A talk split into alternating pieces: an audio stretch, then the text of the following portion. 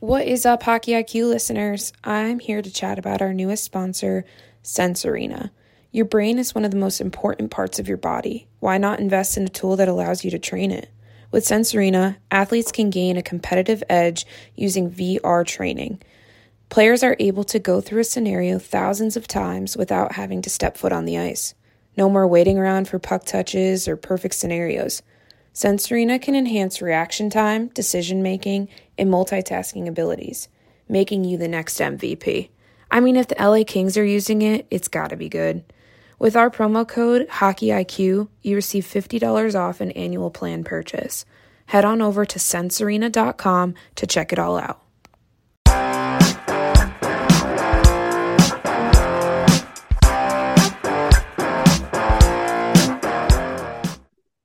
On the Hockey IQ podcast today, we bring on Justin Goldman. Uh, Justin, absolute legend in the goalie space. Uh, got three fantastic books, maybe more I'm not aware of. Uh, goalie, uh, Global Goalie Retreat, which is fantastic uh, goalie guild, lift the mask challenge, uh, just doing great things in the, the hockey world uh, for goalies. And you know, technical stuff is great, but also the mental side, which is truly uh, amazing. And talking about mental health because it, it's a lonely position, man. It's a lonely position, and it can be full of so many um, emotional and and physical challenges obviously so there's got to be a space for goalies to go um, that's safe and that you know really is a place where they can have conversations about just what they're going through. Because um, goalies go through a lot of different things when they're alone in the crease and they don't always have the support especially at a younger age. Um, so that's that's really a big passion of mine is just giving goalies that outlet and that safe space to go um, to have a conversation or just get the help that they need. Yes um, longtime listeners, I, I, mean, I'm I haven't talked goalies in way too long, but uh, longtime listeners will know my brother's a goalie, played AAA for a long time, so I, I know enough to be really dumb about this stuff. Um, and obviously, as a shooter, I'm very interested in all of this stuff.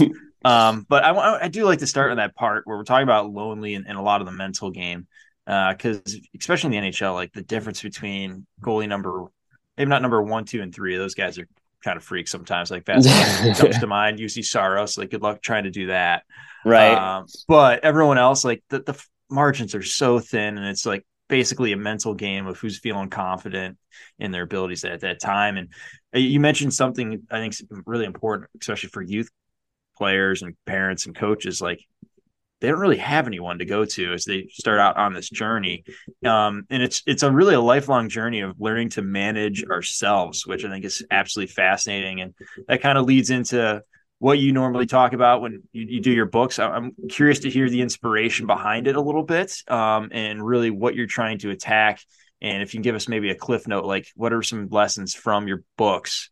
Uh, because for, for me, it was kind of like the inner game of tennis, where it was kind of like, mm-hmm. how do we manage ourselves, talk to ourselves, little tools, tricks of the trade, um, and understand that okay, we're we're not alone in this. Like we may be dealing with it by ourselves, especially on a team where like you may have one, two other people. That's it, but yeah. you're not the only one out there. Like there's there's a bunch of people going through the same thing. Yeah, I think I think you you know you um, set the stage very cleanly for me because it really is you are alone on an island. And for me personally you know i grew up in a very non-traditional hockey background. I grew up in the middle of nowhere north texas. Um, and i was that first wave of youth hockey players in the dallas area when the stars came from minnesota. So i personally experienced a lack of resources and a lack of a goalie coach and a lack of um, adults that understood what it meant to be a goalie. Nobody in my family was a goalie, right? I had no one to turn to to help guide my journey as a young goaltender at the ages of 12, 13, 14, 15, these really crucial ages for, you know, emotional and social development. So, as someone who experienced a lack of those resources, when I got to college and I was old enough to know, hey, this is something that a lot of other goalies are dealing with in all car- all different parts of the country um, there is a severe lack of education and resources for the goaltending position, and that's what inspired me to go on my journey and start the goalie guild and start a foundation, and then obviously write the books. I was so, so blessed to cross paths with Mike Valley, who's been a mentor of mine for so many years now. And at the time, ironically, he was the goalie coach for the Dallas Stars when we crossed paths. So it was kind of serendipitous in a way. And we both just realized that, like, these goaltenders that make it to the elite level have developed so many amazing strategies for how to combat a lot of the obstacles and challenges that you mentioned at the beginning of this question. How do they overcome these you know bad games or um, a lack of confidence or teammates that aren't always supportive or a coach that has no clue what it means to be a goalie? You know these are things that every goalie will face at some point in their journey and it's always amazing to be able to talk to NHL goalies that have walked the walk and to be able to just pick their brain about how they developed their own strategies. And what's amazing is that the more goalies you talk to, um, you know, we were fortunate to write the first book and we talked to some legends like Pekka Rinne and Jimmy Howard and Marty Turco, guys that have played hundreds of hundreds of NHL games.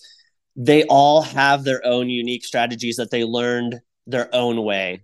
And I think it's empowering for younger goalies, whether you're, you know, just starting out at the pee wee rank or you're in college and you're grinding for that potential, you know, training camp opportunity with an NHL team to know that every other goalie that's reached this elite level has also been through some of these things, whether it's mental challenges or emotional challenges um, or whatever the case may be. And they've found ways to overcome it and become better versions of themselves. And you definitely gain a lot of um, I feel like it's just a lot of confidence and a knowing of what you said that you're not necessarily alone in your journey because you've seen these amazing goalies that you watch on TV that you grow up idolizing having the same struggles. And to see that they've moved through it and moved past it and found strategies to overcome all of those crazy challenges that come with being a goalie um, it is empowering and it is inspiring and you start to realize that you're going to find your own answers. Um, as you continue on in your journey no one's necessarily going to teach it to you um, or give you all of those answers. You're going to find those answers just by naturally playing the game. Um, and to know that those answers are going to emerge again is an empowering thing. And and thankfully you know we've had the chance to help a lot of goalies through these books not because we're preaching a certain strategy or a certain science or anything like that. It's literally just sharing what other NHL goalies have gone through, and their openness, um, you know, is really empowering for everyone. And so, yeah, that's kind of the impetus and and the reason why you know we started to write these books and why we feel they they have a lot of value for the goalie community. All right lots of good nuggets in there. Let's let's start with just pulling out one piece, um, which is a lot of coaches and players don't understand the goaltending position. Uh, and mm-hmm. I'd like to illustrate this with a, a story that uh, Mitch Korn once told me, um, which was, was, he was a goalie coach. I think it was college at this time, maybe it was early pro, but um, you know he was working with attendees, and one night the goalie gave up a goal, and the coach was like, "You can't be giving that up. You need to be staying on your feet." Mm-hmm. So, you know, Mitch is like, okay, fine, we'll work on that and do that. You know, you're the head boss here. Like, this is your ship. We'll run it. So they, they work on that. And I think it was like the next week, uh, goalie gets beat five hole because he stayed on his feet. And the coach is like, that's a terrible goal. You got to stop that. And Mitch goes like, you, you can't have it both ways. Like it's either mm-hmm. like you're you're gonna have one or the other. Like choose which way. And um, like just understand like what is truly a bad goal versus which is not. Like I, I again, I had a brother, so I kind of have a better idea of like what's really hard and what's not so hard, and which I think uh, shooters study more goalies. That'd be great. Like I throw content out on my newsletter and on the podcast, and goalie stuff just does not get enough love. Uh, mm-hmm. yep. It needs more. Like because if you're a goalie, it's fantastic. If you're a shooter, even better.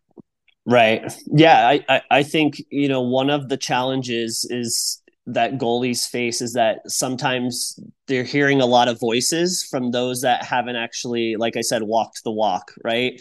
And so I think when you hear voices from individuals that um, don't put on the mask themselves and don't step behind, you know, players and take shots, it's kind of like, well, do you really know what I'm experiencing? And so there's always this iron curtain of misunderstanding between what a goalie is experiencing behind the mask and what others are seeing. And naturally, as the goaltender, you are the last line of defense, right? So you're taking on this role that comes with inherent pressure and inherent stress because if something goes wrong in a hockey game and a team gets scored on, where's everyone looking? They're looking at the goalie because they're the last line of defense. Doesn't matter that the puck went through three defenders and guys missed assignments and eight million other things happened between the time the puck was dropped and it crossing the goal line. It's like, oh well, the goalie didn't stop it. Let's, you know, what's the what's wrong? And when you have people constantly asking what's wrong or why didn't you do something that you're supposed to do, it definitely grinds on you a little bit. Um, because automatically, I think a lot of goalies, and especially at the younger ages when you don't have the experience and you don't have the wisdom of, you know, letting things go and understanding that people may not um, be seeing things from your perspective. You know, just generally speaking, there's not a lot of empathy in goaltending because it really does take one to know one. Do you get what I'm saying? So when you don't have when you have that misunderstanding and you feel like you're constantly defending yourself um, or constantly trying to get people to explain how difficult and how challenging it can be to stop the puck sometimes you know it wears on you after a while. Um, and again when it comes to the mental game it's it's just trying to manage those emotions because you don't always have someone to turn to that's going to understand what you're going through. Like you said uh, uh, greg it's it, there's only one other goalie on the team and and you're lucky if you guys are actually you guys or girls are actually friends with each other and have that open dialogue. Um, so there's just not a lot of places or ways for goalies um, to be able to express themselves in a way that again is safe and is being done with others that also understand what it means to be a goalie. So i think that's why you hear like goalies are a really tight knit group and it's a very small com- community because it, it really is. Um, and even today with all the analytics and the additional info out there there's still a shortage of goalie analysis and goalie content and goalie resources. Um, so so it is a challenge and it can be difficult but that's not to say that there aren't places you can go or there aren't resources out there that can give you and teach you some of these strategies that the elite goalies have learned over the years. Yeah, let's push everyone to uh, InGoal Magazine, which does not charge enough, not even close. They need to raise their prices. Um, obviously, you got the Goalie Guild and, and, a bunch of other areas to go to. I'll let you list off because uh, you'll know better than me. But I, I want to talk about uh, bad goals. You know, so let, let's let's talk about the RVH goals when you know someone just gets sniped short side, like goes off their helmet and in, and everyone's like, "Oh man, what like what are they doing?" Like, mm-hmm. your thoughts? um, the RVH and a lot of the post play techniques are still incredibly successful. You're always going to have goals from bad angles. You're always going to have goals that trickle in and find little holes. It's part of the game. That's how it happens. But if you were to actually look at the statistics of how many dead angle or bad angle or goal line shots are actually stopped in the RVH, the percentage is still very high.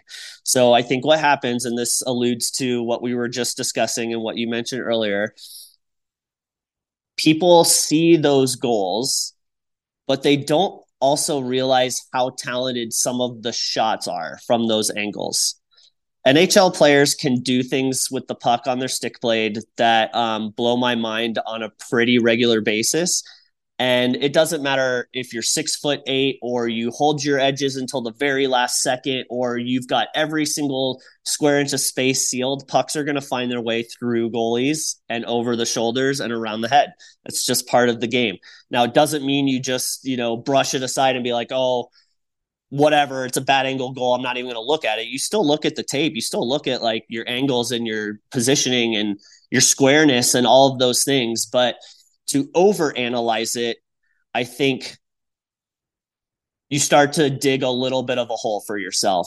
Um, so, me personally, as a goalie, a former e bug, um, I see the talent and I see the knowledge and and the education that the players are getting and that the snipers are getting on how to manipulate pucks and get them up under the bar and find holes in these positions that goalies are in on post play and dead angle plays and wraparounds, whatever the case may be. So yes, goalies are um, are being exposed, but it's still wildly very successful when it comes to you know stopping a lot of pucks. So I think you have to be really careful um, how you judge a goalie just based on one bad goal or one bad RVH goal. It's going to happen. It's still a complicated, you know, tactic. Um, getting your body into that position is not easy, especially when you have to do it on a dime at a split second. And um, yes, I'm an apologist. So, yes, I give goalies the benefit of the doubt a lot of the time. But I think generally speaking, it's not nearly as bad as some of the um, analysts make it out to be. It's a really good talking point because it's like, oh, look at this NHL goalie. He just gave up this horrible goal. Let's talk about it. Um, but when you look at the big picture again, I think it's still wildly successful, and NHL goalies um, can still get better at being in an active mindset in a passive position, if that makes sense. So, like, you're getting into this really, um, this really complicated reverse VH position, and you can still keep your hands active and have an active mindset in that position. You don't have to lock yourself in and be this robotic blocking goalie. You can still find ways to steer pucks or cover pucks um, or just keep pucks to the short side. So yeah, that's that's that's kind of my general thought on it. I don't know if you agree or not, but I think a lot of them are a little bit overblown. They're going to happen, and generally speaking, most of the time, goalies are making saves in those positions.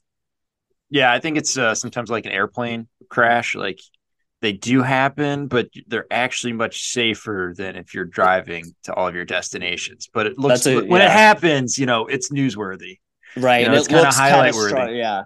It looks catastrophic too, because it just it's a bad look. It's like any a Jacob Markstrom who's 10 foot 10, you know, fills the whole net should not be allowing a puck from that close in. But one thing I learned from, I think this might have been from Mitch or it was from Mike Valley. So I apologize. I don't remember because it was a long time ago, but he taught me. And as soon as I saw it, it was like, oh my God, now I see it everywhere sort of thing. It's like you love Jeep Cherokees and you really want one. And then when you go driving somewhere, all you see is Jeep Cherokees, right?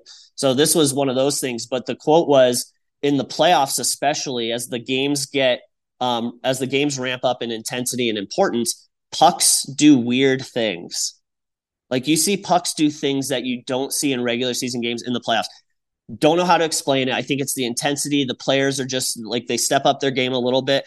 And and it's true for a lot of dead angle plays and and pucks that are in tight. Pucks do weird things sometimes. They turn up on their sides. They find the tiniest little hole.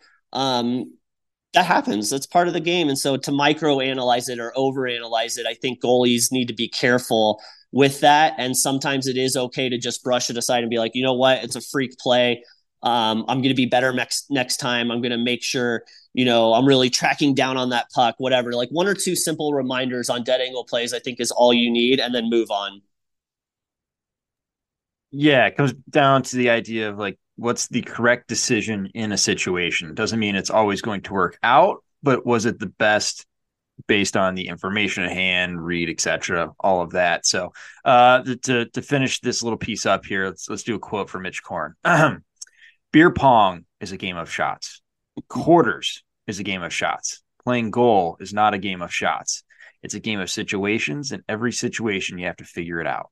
Mm-hmm. Which goes back to that idea of the active mindset that you, you just talked about. So I, I love that quote. Um, and anytime I get an opportunity to talk about it, I'm not going to pass it up. So thanks, yeah, thanks Mitch, for bringing that up.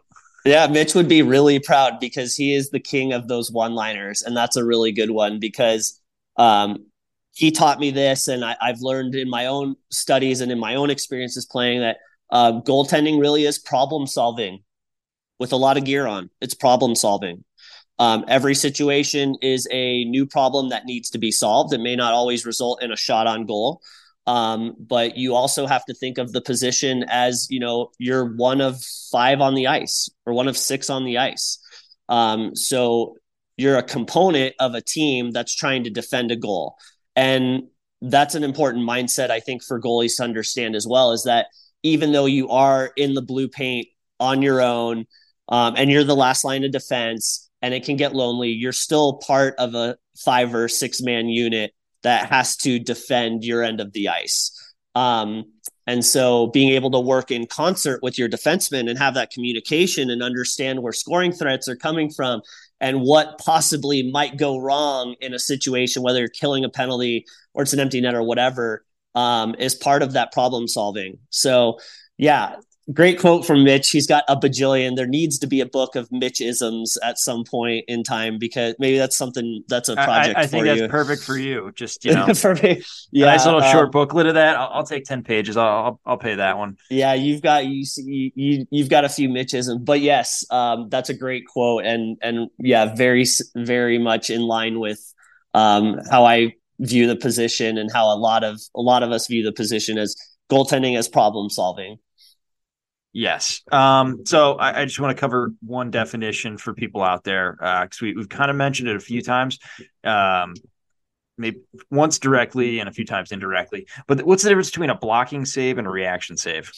So a blocking save, I would say to define it simply is when you go into a set position before the shot comes. So a blocking mode save is you are you are basically anticipating a shot in a way that allows you to set your body and not move any of your extremities whatsoever. So you get into a certain stance or a certain position and hold it for as long as possible, even after the puck has hit you. An active stance save or an active save is a little bit of the opposite, where there could be some movement of your extremities, whether it's a shoulder lean or you're reaching slightly for a puck or you're trying to get an elbow on an elevated shot um, from the ice level. It is having that active mindset that I'm going to actively react and move an appendage or move a body part in order to get behind the puck, as opposed to just getting into one set position, not moving anything and staying there. Um, I feel like that's Perfect. the best way to explain active versus passive or, you know, active versus blocking mode. And don't get me wrong, there are, you know, situations um, when a blocking mode type save is, you know, adequate and um, the most efficient way to stop the puck. But for the most part, I think goalie coaches, generally speaking, want to see goalies that are more in that active mindset and can respond to any given situation when pucks do do those weird things. If you do give up a wonky rebound, for example, and the puck goes off your shoulder and it's just kind of laying there, you don't want your goalie to just be stuck in a blocking mode and just staying there. You want them to actively reach down and try and cover that loose puck or reach out with the stick blade and kick the puck away into the corner, right? So it's not necessarily just a physical move, it's also a mental component of, you know, how you approach a situation um, with with your body. So, Set feet or backflow? Um, I like a little bit of backflow. I I, oh, I am okay. I, have seen it go both ways with goalie coaches these days. I I think a little bit of movement is okay. Um, for me personally, it feels better. I feel a little bit more engaged in a play. So, what's the old adage we use for stopping breakaways, right? On a breakaway or a penalty shot, it's you match the speed of the shooter when you're backing up. And so that that like mindset has always for me worked pretty well and even within the flow of a you know, penalty kill or whatever the case may be. I like to have those short little movements that you see, those short little shuffles, those short little micro adjustments, because it just helps me feel like my positioning and my squareness is a little bit more accurate as opposed to if I'm maybe don't have a little bit of that flow and now maybe I'm a little bit of behind a play when I'm trying to go cross crease for a pass right so those are just little examples but yeah i like a little bit of movement backward flow in my in my game at least personally all right perfect um, so and anyone who has no idea and is completely lost right now just just google all of this go to uh, go, go to InGoal magazine that's all go to InGoal, InGoal Mag. magazine i'll have it i'll have some stuff on post play and whatnot, like RVH specifically on, on the Hockey IQ newsletter. So we'll, we'll have that for you. But yeah, there you go. Back backflow has not been written about yet. Um, so we'll, we'll, leave that as a mystery for people that don't know goaltending and set the stage for them to go find their own answers a little bit. Yeah. Um, yeah. So where, where I'd love to go next on this um, kind of comes into the uh, the global goalie retreat that you do in Breckenridge, which is getting people from all over the world that know their stuff about goaltending um, into is it, is it a room or do you guys go out for hikes together? We do. We do both. We do both. So, um, yeah, it, it's it's for me. What I've noticed over the years is that goalie coaches um, spend a lot of time working with their goalies in a team setting, getting ready for the next game. Right. So win or lose, whatever the case may be, it's a lot about maintenance and it's a lot about making sure skills are honed. What it doesn't provide goalie coaches is a creative space to try new things. You don't get a lot of time as a team goalie coach or an NHL goalie coach to try new things during the season because, again, it's all about maintenance, preparation, getting your guys ready for the next game. So, in order for and this is me personally speaking, my philosophy is in order for the position to truly evolve in terms of how we coach it, not only do we have to observe goalies because goalies are the ones that evolve the game because they're the ones in the crease doing the movements and problem solving, like we talked about, but you also have to create an environment where goalie coaches can come together, learn from each other, share ideas, and then have a space to try new things. And that is what the global goaltending retreat is mostly all about is creating a safe private environment where goalie coaches from different parts of the world that have different cultures different ideas different ways of explaining things they come together for three or four four or five days and they just iterate and they try new things and so we do get on the ice. We um, Breckenridge is amazing because it's the highest elevated rink in North America. So not only do the goalies that come out and demo for us, not only do they get an unreal training experience because the elevation is naturally um, a good constraint, but it's also an awesome space, an awesome environment for coaches to just go out and try stuff that they like wanted to try so badly during the season, but never had that environment because they know if a head coach saw them try this kooky drill or this crazy skating drill, the coach would be like, oh no, none of that. You're not using my ice time for this sort of thing. Right. So the goalie coaches really value that time together because, you know, not all the time do you get a chance to hang out with a goalie coach from Finland for three days and learn what they're doing with their top end guys or a goalie coach from Australia or, you know, we even have goalie coaches from Mexico come out um, to this event. And so having all of these different minds and different cultures come together for the betterment of, you know, not only the position as a whole, but how we coach the position um, is really, really special. And it's been an awesome learning experience for myself to just watch um, as I create that environment. But for all the coaches that come out, and especially for the goalies, I think the goalies really enjoy it because you know they get the opportunity to actually work with these goalie coaches from all over the world um, and try the new drills that they want to um, try out and so it just creates this awesome learning environment and sharing environment where the coaches are creating friendships that are valued because they can kick ideas back and forth without the stress of worrying about whether it looks dumb or you know the coach is going to think you know something negative of them um, and again, we go back to the lack of resources and the lack of, you know, opportunities for goalies and goalie coaches. This is one of those things I try to combat against by creating this environment. So I wish I could do the retreat 10, 15 times a year because the goalie coaches value it so much because you just never get a chance to do that anywhere else. Um, and All so, right. yeah.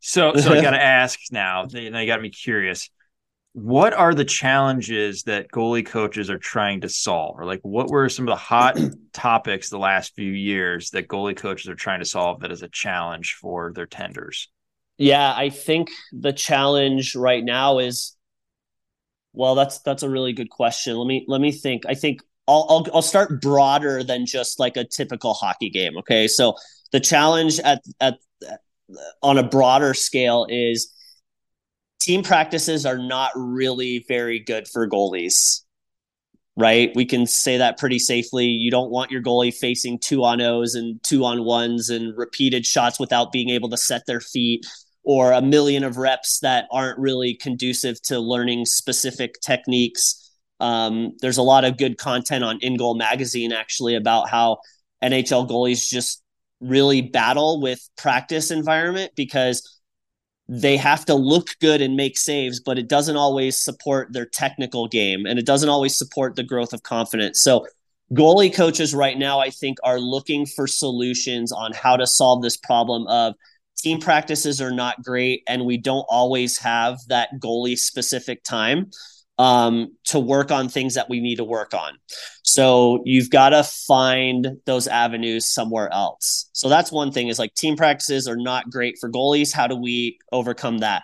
Another broad scope one is just general workload management because you do butterfly and train a lot during a season and the workload is high. How do we manage the workload so that maybe there's not so much stress and impact on the hips because we know that goalies are dealing with a lot of hip issues and a lot of injuries. Look at what just happened to Vasilevskiy, and um, all of a sudden, back injuries seem to be emerging out of you know I don't want to say nowhere, but all of a sudden we're starting to see goalies deal with some back issues, um, which hasn't really been a thing for a while. And like we know that the workload management is really, really difficult. You know, some NHL goalies are still playing 58, 60 games in a regular season, plus all of that practice time. And you wonder why they have injuries at the end of the regular season, like what happened to Saros, right? So those are two of the more broad scope, you know,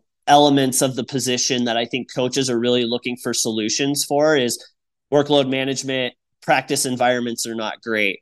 I think within the context of a game, um, we're starting to realize more and more how important edge work is, which it's always been important, but now it's just even more important because, again, shooters are evolving and they're changing the angles of their shot releases. They're finding really deceptive ways to mask the shot release um, and change of direction. And when you have all of this change of direction, and you know these subtle changes in shot angles and shot trajectory and shot releases goalies need to be able to rely on their edges that much more in order to be in position and to be patient and square.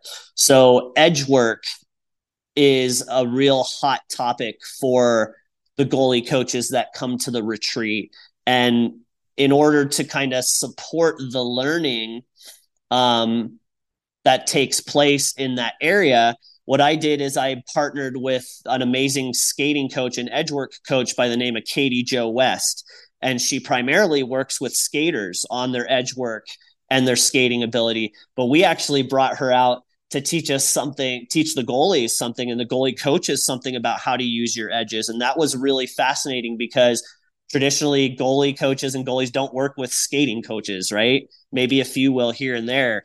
Um, but to learn from her and have her come out and just kind of be on the ice with us, you know, showing us some of the edge work stuff that she does with her players was really fascinating and opened up a lot of eyes to some things that we can teach our goalies on how to better manipulate their edges. So, excuse me, those are just a few of the things that we've been discussing um, and that doesn't even get into the mental game or you know the psychological or um, that component of goaltending, which is I like to say goaltending is ninety percent mental. So um, you know the concept of ecological dynamics and skill acquisition. You know there's a lot of different things out there that we are trying to solve for.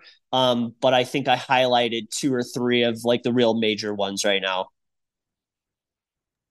Yeah. To answer your question, we're not we're not worried about the Michigan very much we're not worried about that too much. It, it's a little scary, but I think for the most part, goalies are either just going to push you out of the way or you know get their shoulders up. So we didn't spend too much time, very little time on uh, on the Michigan.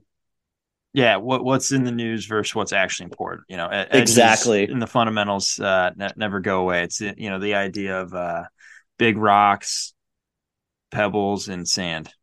Yeah, you know, yeah, can't, good can't, analogies. Can't, can't, can't fill up with sand, aka the Michigan move. You know, you can worry yeah. about that at the very end. I can tell you're a bit, you're truly children of the corn because your analogies are spot on. Crazy how that works, but um, okay. So you, you all right? I want to get to the learning designs and coaching. One mm-hmm. thing before we get there, um, I want to talk on is shooters. So you talked about deceptive ways they're masking shot releases. Can you give us an example or two of what they are doing? Um, yeah, yeah, I, and I I see this, and it's it's a great challenge. It's just this awesome tug of war between shooters and goaltenders, um, and it's always been happening. But it's just you know, as I get a little bit older and I I learn more context around skill acquisition and things like affordances um, and degrees of freedom, you know, these buzz terms out of that emerge out of um, ecological dynamics. I'm seeing the game a little bit differently now.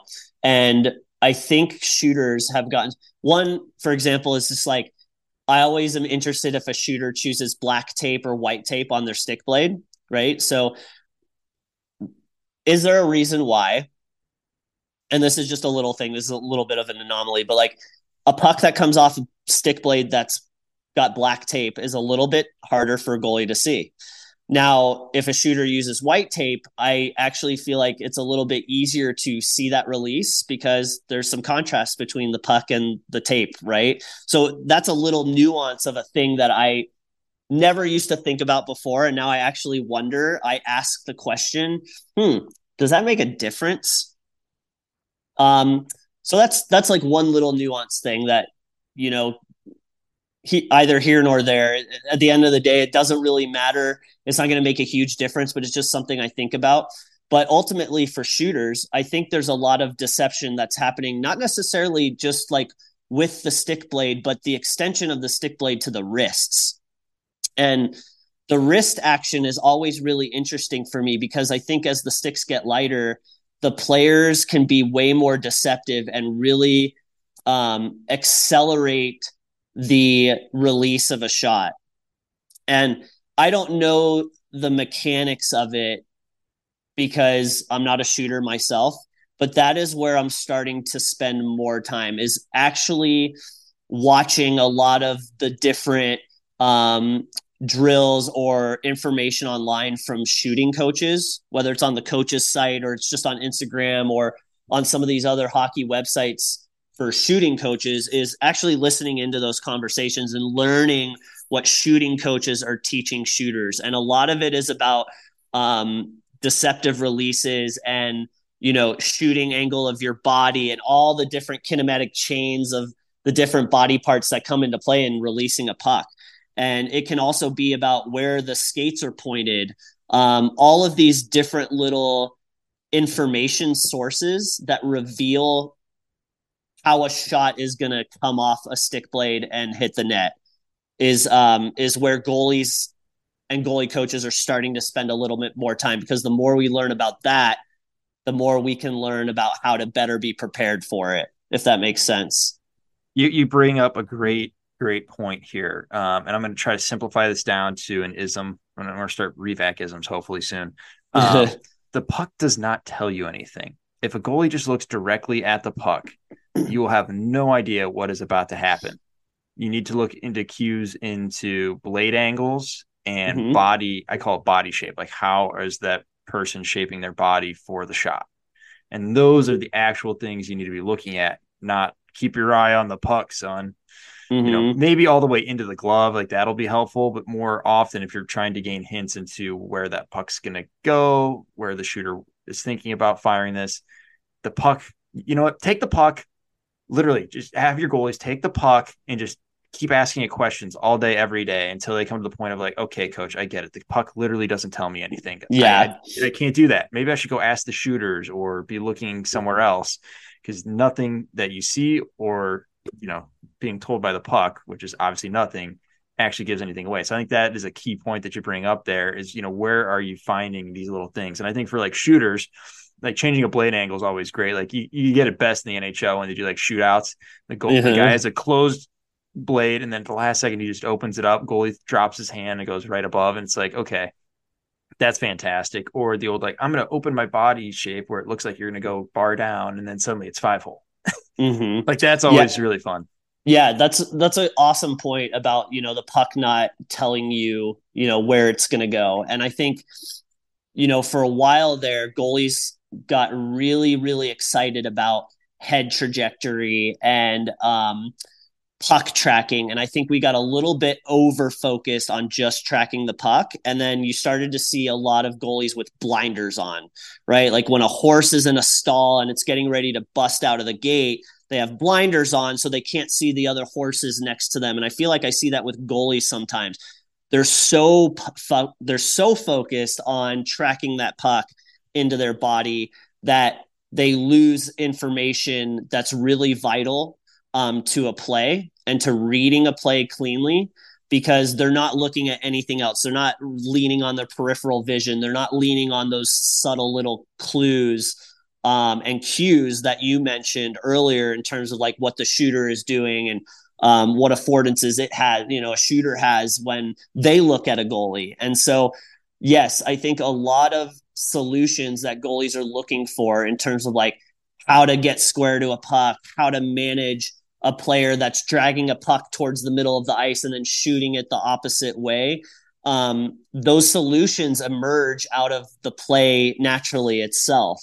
And if you just give yourself the best opportunity to make the save by um, reading the play, not just tracking the puck, you know, if something does break down or the puck does get redirected or, you know, a player comes from the side and um, out of a blind corner and out of, all of a sudden just cuts directly in front of your view of the puck, you know, you're aware of that potential, you know, problem. And so, yes, I agree. I think goalies sometimes get too narrowly fo- focused on the puck and they lose sight of the bigger picture for a lack of better terms and that is where that problem solving comes into play and that ability to just realize that the cues and the clues are coming from the shooter itself not just the stick blade and the puck um, so widening that focus and having a little bit more of a stronger iq by reading plays um, yeah that's that's one thing yeah. that we definitely are trying to teach goalies is just getting better at game IQ, hockey IQ, goalie IQ, whatever you want to call it. Um, it's it's a little bit of a lost skill, and um, it's our job as coaches to you know create environments where goalies can really train that. Oh man, I'm going to continue to tease that because that's where we're heading next. But I, I got one last piece here um, on on the shooters. So I, I think it's really fascinating. Like shooting's all about like puck movement, right? Trying to get the goalie's feet. Like that's kind of the current understanding out there. Um, I, I, think shoot, shooting and scoring off the carry is incredibly difficult. Mm-hmm. And I always find it hilarious. Like if you watch a shooter, they usually go right at the goal, which means they're going right at the goalie. but I see some shooters doing some really interesting things. Like Nathan MacKinnon is a, is a really good example. Tage Thompson does this a little bit as well. Of their actually their final step is either across or it is down towards the goal line, mm-hmm. which obviously a goalie is trying to get set, and then suddenly you're going to go to a goal line. Now you've got to readjust to the three different like angles that you need to kind of you know squareness, etc. Mm-hmm. Um, and I think that's that's really fascinating. If like how are shooters trying to get the one up because most of the yeah. time shooters just go straight at you and then it's like okay you just play the shot and if it's close it's blocking maybe get a little more active but uh, I think Nathan MacKinnon there, you know, since you're in Colorado, we'll, we'll use yeah, the prime example. A... Like he'll just make this one final skate push towards the goal line and then beat mm-hmm. you short side, and it's incredible. Yeah, I think he. First of all, Nathan MacKinnon is a scary individual. Um, when he's carrying the puck with speed, just look out. We've seen it a million times, and I think one thing that he does really well is, like you said, at the last second, he's forcing the goalie to extend and when you force a goalie to extend, whether it's a leg at the last second or an arm at the last second, you're creating holes. And excuse me, when the puck is in tight like that and close to the net, the distance that the puck travels when he's pulling it to either side is greater than if the puck was 10 feet, 20 feet, 30 feet away because when the puck is further away you have to move less. That's that's just geometry 101 when the puck is in tight and it moves a lengthy distance you're forced to extend. You have to lean a shoulder. You have to pull an arm out away from the center of your body. You have to pull your knees apart from the center of your body. And i think that's where he's just opening up holes and he has the strength at the last second to manipulate the puck whether it's elevating it or finding that gap in between the skate blade and the post, right? So the ability for him to come and attack with speed is already putting goalies on their heels a little bit and forcing them to be extremely patient. Um, and while they're trying to track the puck, you know, that last second adjustment or that last second pull or an extension on either side from MacKinnon, um, especially a guy like Tage Thompson, who's got crazy reach, but actually a, maybe a shorter stick than you would think.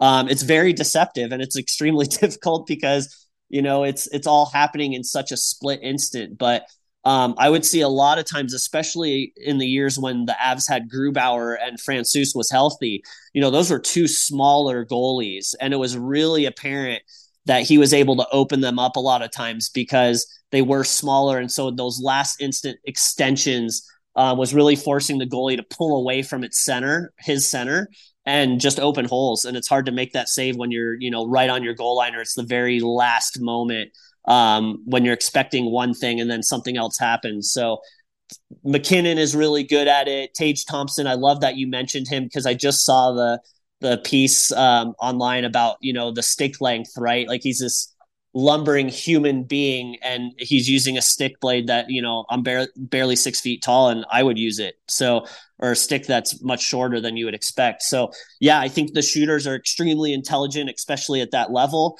Um, and a lot of those things you don't necessarily see from watching on tv but when you're live or up close you really see it. Um, and it's it's incredibly challenging for goalies all right, we're on Zoom. No one's going to be able to see this, but I'm going to share my screen here uh, so okay. you can look exactly at what what I'm thinking here. Like how, how MacKinnon really never like skates directly at a goalie. I think it's incredible. So like this one right here, like he's going literally around the goalie, which is incredible at an NHL when you're shooting from above the hash marks. Yeah, and this the puck actually comes off his stick blade and he's got one skate in the air, right? So there's just that extra movement that can throw a goalie off. Yeah, or then this one right here, like he's skating at the goalie, and then you see the last minute like push off the left leg, where instead of going mm-hmm. at the goalie, he's now going at the goal line, and again he's able to go around the goalie a little bit, get that short yep. side.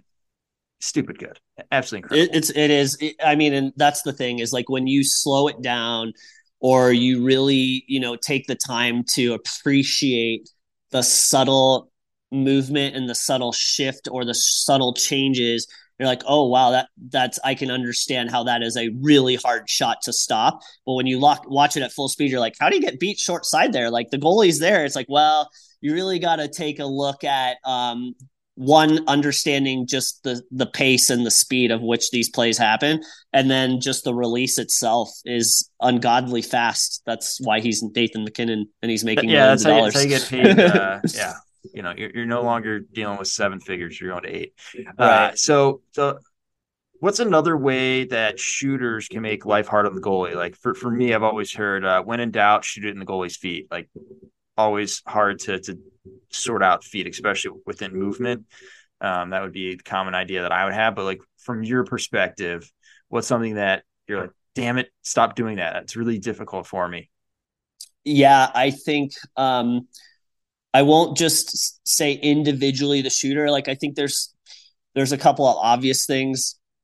Um, but for me, honestly, what I'm seeing a lot of now is um, how do I put this? One thing that really bothers me is like shooters are also getting better at shooting in between the defenseman's feet.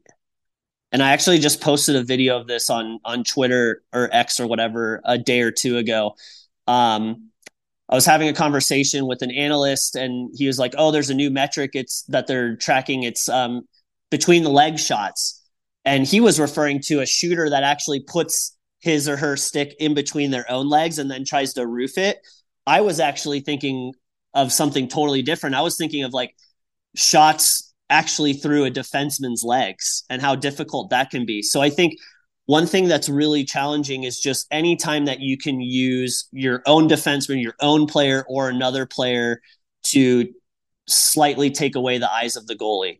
So being able to shoot just directly on the outside of a leg, or like I said, in between a shooter's legs, doesn't have to be a hard shot, doesn't always have to be 100% accurate.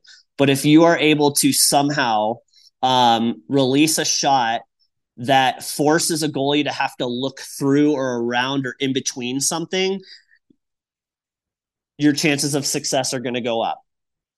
So there's a lot of different ways you can do that. And that's not just a one on one thing. So I apologize that that's a little bit circumnavigating your question, but I'm just thinking generally right now what grinds my gears and what I'm seeing more of is is exactly that is shooters I think can think about this. And again I'm not a shooting coach so you know I don't know. But I just wonder how much time is being spent like looking at those situations. And does it pay to maybe take a little bit off of a shot velocity in order to screen or um, complicate the goalie's ability to track it cleanly from the moment it comes off the stick blade until the moment it hits the net. And if you can somehow find a way or get better at shooting through or just around or in between or whatever, um, you can't stop what you can't see. And you don't always have to see it 100% of the way for it to be deceptive. So even just, let's say there's a guy right in front of a puck and you're shooting between the legs, that instant of that puck coming off the stick blade, if it's passing through something, it's taking away your vision for that split second. That might be all you need in order to just barely miss it or, excuse me, just barely not be able to get a glove or a shoulder or an elbow on it. So, yeah, I think for me personally, that's the one that's grinding my gears the most right now is those deceptive releases that are going through legs, around legs, um, and through bodies. Um, it, it seems like there's less traffic at the net these days. Like a, there's a lot more like moving screens or arriving at the that net is, on time yes. rather than just sitting someone mm. there. Yes. Yeah. Curious I was, curious of just like there's that element because it used to be like you put someone at the net, they stay at the net. I forget the guy in Detroit, like that was like his job. Like he was Thomas Holmstrom. Yeah, Holmstrom yeah, just was, sit there. See, and you you bring up a good point, and so I I love hearing this because I think it makes me feel like I'm not the only one seeing this. But the mid to high slot redirects, where guys are just floating across the Royal Road or the center of the ice, looking for these opportunities for those high or those mid slot directions. Those are killer because the goalie has already read the release, the original release. So they're anticipating or they're moving into a lane and then it changes 50, whatever, however many feet away from the net, high circles, high slot area. Excuse me, those are killer. And I see shooters even getting really good at turning their body and deflecting pucks as it's coming past their body. And that also is extremely complicated for a goalie because, again, you're already starting to move into a certain pattern or a certain stance or a certain shot lane. And then someone's buzzing by you, or I don't want to say by you, but is buzzing through the low slot or the high slot area. And their body is turning as this puck's coming by and they're able to get their stick on it or get a body part on it and it just completely changes the trajectory and the pace of that shot and those are killer right? And so you're at least probably creating a bad rebound where the goalie's all of a sudden sliding out of the net and the puck's going the other way. I mean it just causes chaos and we don't like chaos. We like structure and so that's what i'm seeing a lot more of in the past couple of seasons is the high mid slot and then players actually crossing the path of the puck turning their body and finding a way to get a stick on it. And yeah, no thanks. Yeah, real fun. Uh, yeah, yeah, yeah. As a shooter, love it. As a goalie, not so much. Um, so we we've talked about this a few times, and I'm finally ready to go there. Uh, I think we, we've shaken a few things out of the trees. Um, talking about learning design. I'm not going to say coaching design or practice design because really we want not just to coach and teach, but we want the what we're teaching and coaching to actually be learned. So I'm going to call them learning designs. Mm-hmm. From a learning design, you've already talked about like CLA, ecological dynamics, all these big mm-hmm. buzzwords. So one, yep. we'll simplify those down. Two, how do we go about teaching this stuff to goalies? because there's the technical side of the game where you kind of need to have certain movements that are very repetitive. But at the same point, you're talking about, okay, we're not getting away from that because it's almost too robotic and mm-hmm. into the Juuse Saros, the Devon Levi's of the world, mm-hmm. where the reading and how we develop reads actually occurs. Yeah, I, I think, well, that's welcome to the world of Justin Goldman. This is what I'm studying daily is how do we take these awesome emerging ideas around, you know, practice design and skill acquisition and actually efficiently and effectively correlate it to goaltending, which is such a niche position in a niche sport. And um, the answers aren't there yet, which is really cool and fun and exciting because um, it's emerging as time goes on.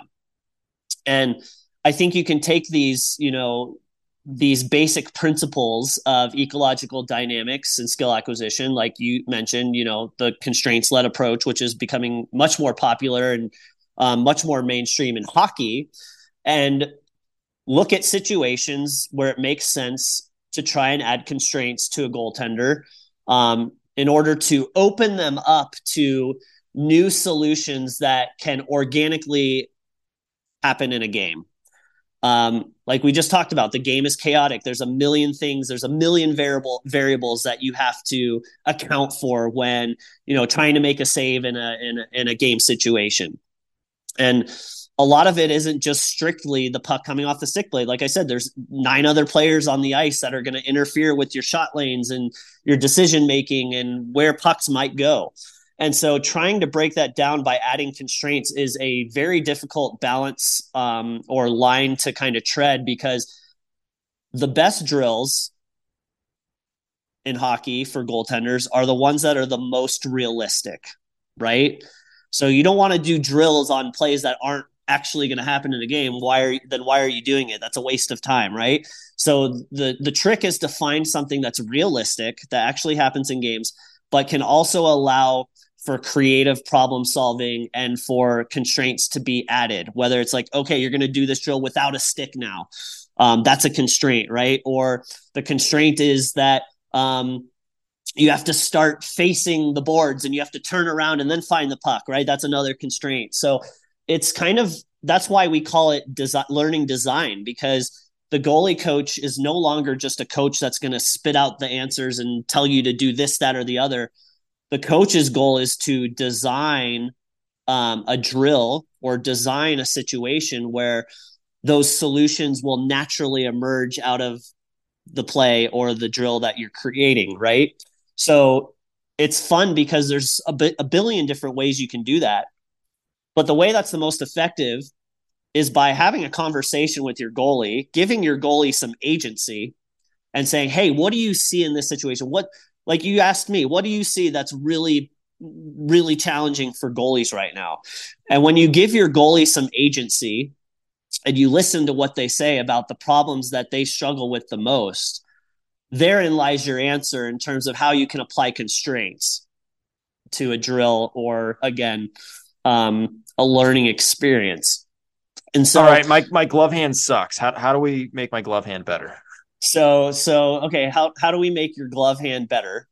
Well, first first thing is like what in what type of shots, what situation gives you the most trouble? Is it um, a backhand shot? Is it you know shots that are coming to you know from a certain area of the ice? You know those are the questions I would ask first. Is like okay, let's break down the specific situation in which you know you say your glove hand sucks. Two, I would actually look back and be like, I'm going to go look at the tape and see if his glove hand actually does suck because you may feel something, but in reality, it's not actually there.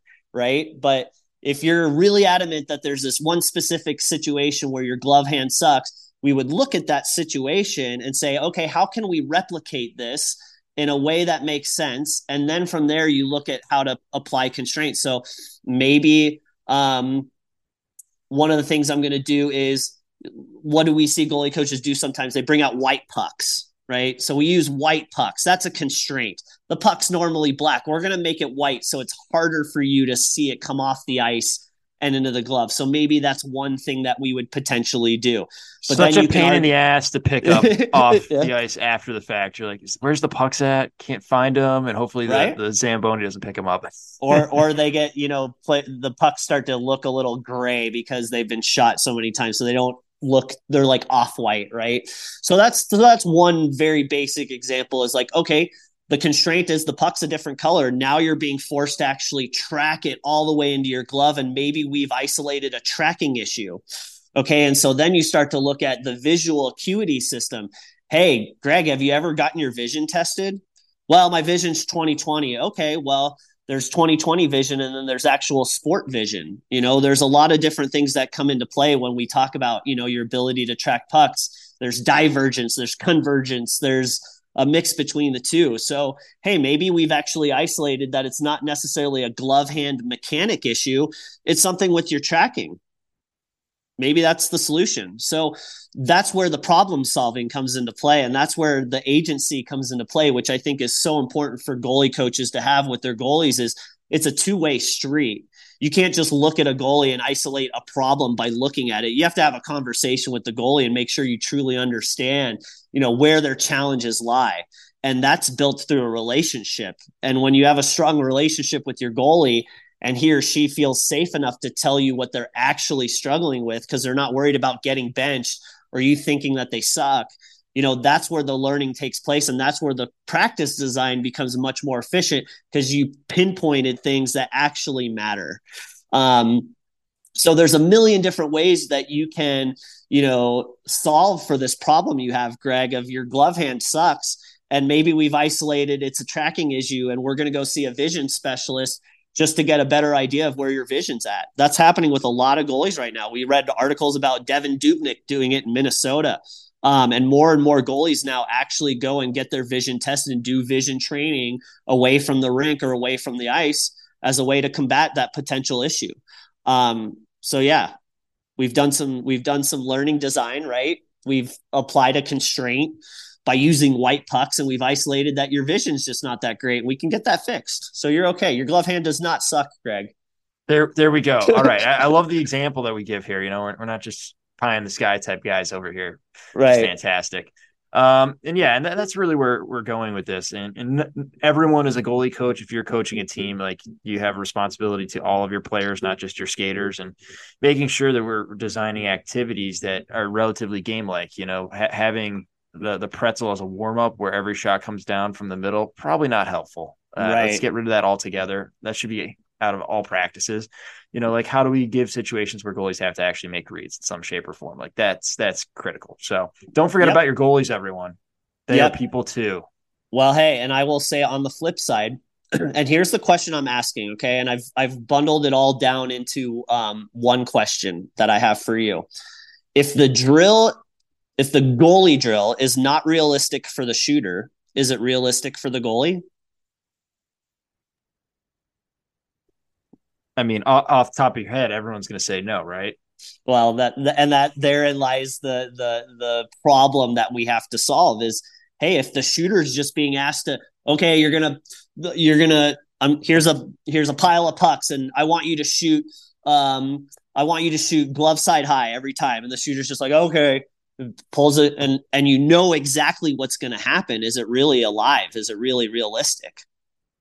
I don't think it is. So now you're not just looking at goalie drills through the lens of just the goaltender. You also have to consider the affordances of the shooter because if the shooter isn't feeling challenged or the shooter knows exactly where he's going to place the puck every single time he, he shoots a puck, it's not really alive. It's not really going to challenge the goalie in a way that's going to allow them to authentically solve problems. So, one of the big keys for goalie drills we talked about white pucks that's a constraint another one is just variability just just different types of releases in different locations so that the goalie isn't just automatically assuming it's going to go to the same place every time that's where the robotic quote unquote robotic stuff comes from is the rep the rote repetition of the same shot going to the same place the same way every single time now when you mix it up and you have repetition without repetition and you have some variability mixed in,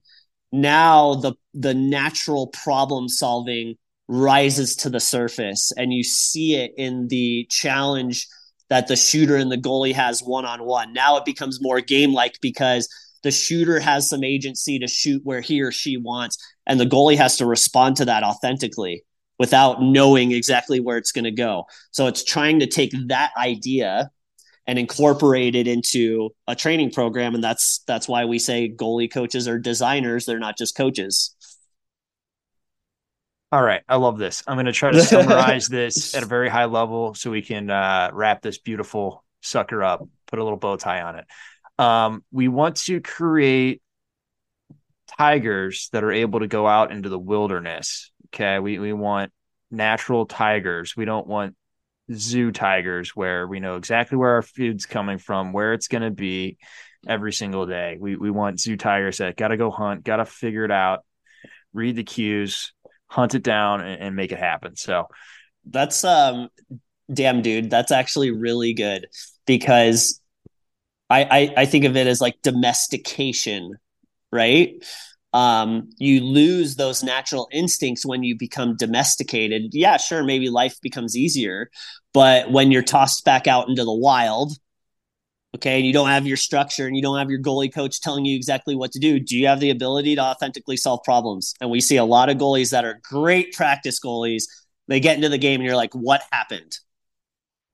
Well, this is uh this is the problem that we're this is another one of those overarching problems we're trying to solve. So you you you put it perfectly. I think that's an awesome way to explain it. And um, we don't want that. We want tigers. We don't want um, we don't want zoo tigers. Very well put.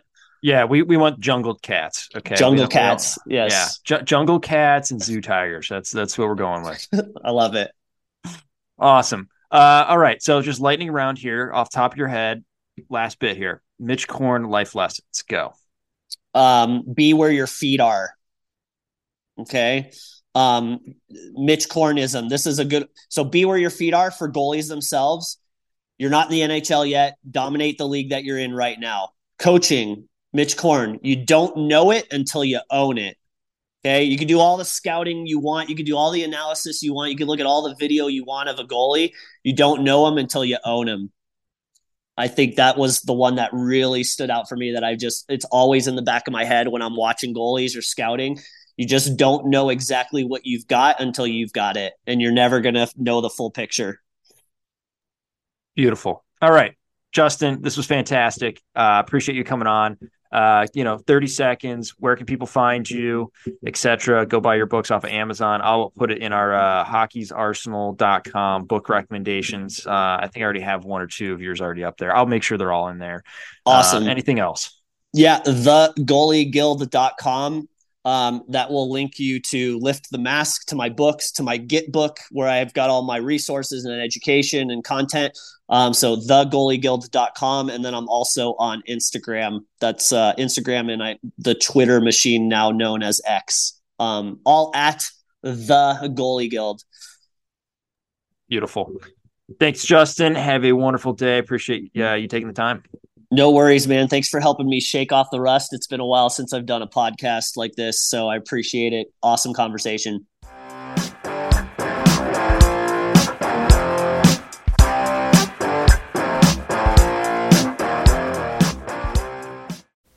That concludes this week's episode. Thanks for joining us here at Hockey IQ. If you haven't already, take a quick moment to hit that subscribe button, give us a thumbs up, and drop a review. If you want to be a great teammate, even recommend us to a friend. You can follow us at Hockey's Arsenal on Twitter and Instagram. Check out the website hockeysarsenal.com where you can subscribe to the weekly newsletter. You won't regret it. Catch your buttes here next week for a brand new episode.